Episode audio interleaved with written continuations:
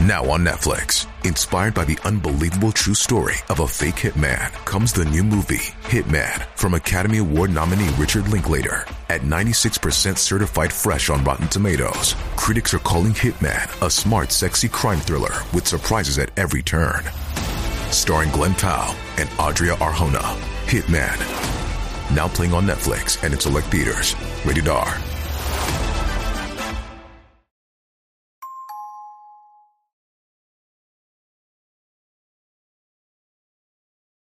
2016年4月4日、千葉県千葉市稲毛区で、刺し傷がある女性の遺体が見つかった。女性の名は、茅野里奈さん、当時41歳。出勤してこない、連絡も取れない茅野さんを不審に思った勤務先の同僚が、茅野さんの父に連絡。父が、茅野さんのアパートを訪れると、すでに事切れた茅野さんを発見したのであった。茅野さんは首や腹など10カ所以上を刃物で傷つけられていた。警察は間もなく事件と断定捜査を開始した。捜査本部は現場アパートに残された遺留物の分析や周辺に設置された防犯カメラの映像解析などを行い犯人の特定に向けて捜査を進めた。この捜査中別の女性に乱暴しようとして捕まった男がいた。藤永良平当時29歳。藤永は茅野さんの事件が起きる前に包丁で脅して金品を奪う目的で稲毛区の女性宅に侵入し女性に暴行を加えわいせつな行為をした。他にも稲毛区の別の女性宅にも侵入し現金9万6千円の入った財布や金品の入ったショルダーバッグを盗んでいた。この藤永を取り調べしたところ茅野さんの事件に関与したことをほのめかす供述をしたことから茅野さんの命を奪った罪で再逮捕となった。藤永も稲毛区に住んでおり茅野さんのアパートとの距離はわずか60メートル。茅野さんと藤永に面識はなかった。藤永はなぜ茅野さんを襲ったのか。後半にて藤永は事件の動機をアルバイトの収入が減ったから遊興費が足りなくなったと話した。そして茅野さんの事件以外の別の女性宅に侵入した2つの事件についても審理された。弁護側の被告人質問で藤永は3件とも金品目当てに一人暮らしの女性宅を狙い無施錠の玄関ドアから侵入していたことを明かした。藤永は3件とも日曜日にそば店のバイトを終え午前0時頃帰宅し夕食をとりスマホをいじった後仕事が休みの月曜日未明に犯行に及んだ。ニット帽とマスク手袋柄の部分に布巾を巻いた包丁を用意し徒歩で自宅周辺のアパートを物色。室内の転倒状況と玄関の施錠を確認した。侵入された女性は買い物などから帰宅し荷物が多くて気を取られ玄関の鍵をかけ忘れていた。もう一人は友人の結婚式に参列して帰宅し疲れて鍵をかけ忘れていた。そして茅野さん。茅野さんのアパートは2人目の被害者と同じアパートだった。藤永は前回うまくいったから今回もうまくいくだろうと思って侵入したのである。これまでと同じように玄関ドアを少し開けて靴を確認。玄関に入り1から2分じっとして暗さに目を流した。藤永に気づいた茅野さんは恐怖に怯え悲鳴を上げた。驚いた藤永は騒ぐな。金を出せ。静かにすれば何もしないと言って包丁で脅した。しかし包丁で脅されパニック状態となった茅野さんに焦り静かにさせようと思って首を刺したのである。これらの事件を起こした背景について藤永の弁護士は育った環境に大きく影響を受けた。小さい頃から藤永の父親は息子を自分の思い通りにしようとし事あるごとに生活に干渉した。健全に成長する機会を奪われたと述べた。一方検察側は茅野さんの父親の供述調書を朗読。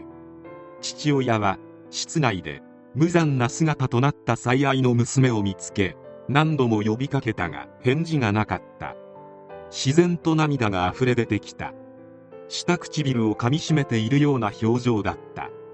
どんなに悔しかっただろうと当時を語りなぜ命まで奪う必要があったのか。藤永を絶対に許さない。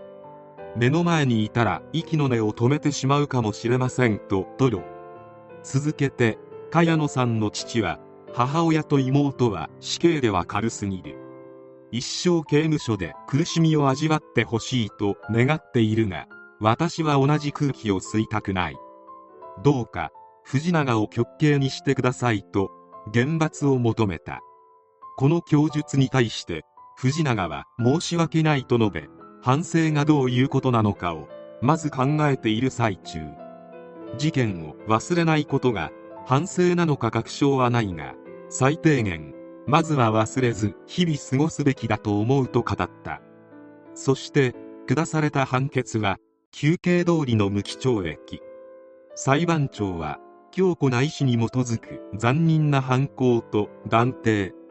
悲鳴を上げて抵抗を続ける被害者の首を包丁で刺し致命傷を与えたと認識しながらさらに首や腹を複数回突き刺すなど執拗かつ残忍。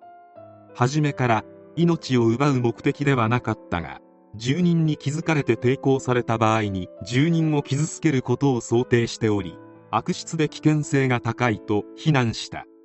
量刑理由についてはアルバイトの収入が減り遊興費が足りなくなったという動機は身勝手で短絡的。何の落ち度もない被害者は突然命を奪われた。同類事件の中で軽い部類ではないと述べ死刑を適用しなかったことについては遺族の処罰感情も峻烈を極めている。極刑を望むのは当然だがあらかじめ計画したわけではなく究極の刑罰である死刑を適用すべき事案ではないと述べた。茅野さんはみんなから慕われており事件に遭った後も今でも信じられない。いい子だったのにと突然の秘宝に周囲は落胆した。事件の報道が信じられず同姓同名ではないかと疑った人もいたという。藤永はこれだけの卑劣で最低なことをしておきながらこういうことをしてなぜ今まで人事でいられたのか。自分の考え思想に驚き恥ずかしく思っているとしどういった刑が下されるかわからないが生きている限りは自分がしたことを忘れず犯罪者となった原因を考え続けたいとどこか他人事のような言い訳に終始した。事件後に藤永の父親にマスコミがインタビューしに行ったがどうやら藤永は家出中だったとのこと。ちなみに藤永は29歳である。実家は関西にあり父は藤永が千葉に行っていることすら知らなかった。どういう息子かという問いには良い子だと思いますと答え事件についてはどうしても命には変えられません。できるなら私が死んで代わりにできるのでしたらそうしたい気持ちですと語った。藤永が本心から語ったのかは不明だが犯行動機をバイトの収入が減ったからとは何とも情けないし許せない。そんなことで命まで奪われてはたまったものではない。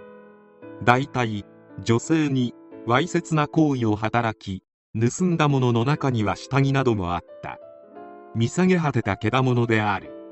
しかし女性側を責めるつもりは全くないが被害者はいずれも無施錠だったことはやはり不注意だったと言わざるを得ない。事件をまとめていて思うが藤永のようなくだらないことで自暴自棄になって犯罪をする輩は相当数いる。もちろんそいつらが悪いのであるが自分でも身を守ることはしなければならない。あなたの周りにも藤永のような男がいる可能性は高い。用心するに越したことはないのである。少なくとも施錠はしっかりしてほしい。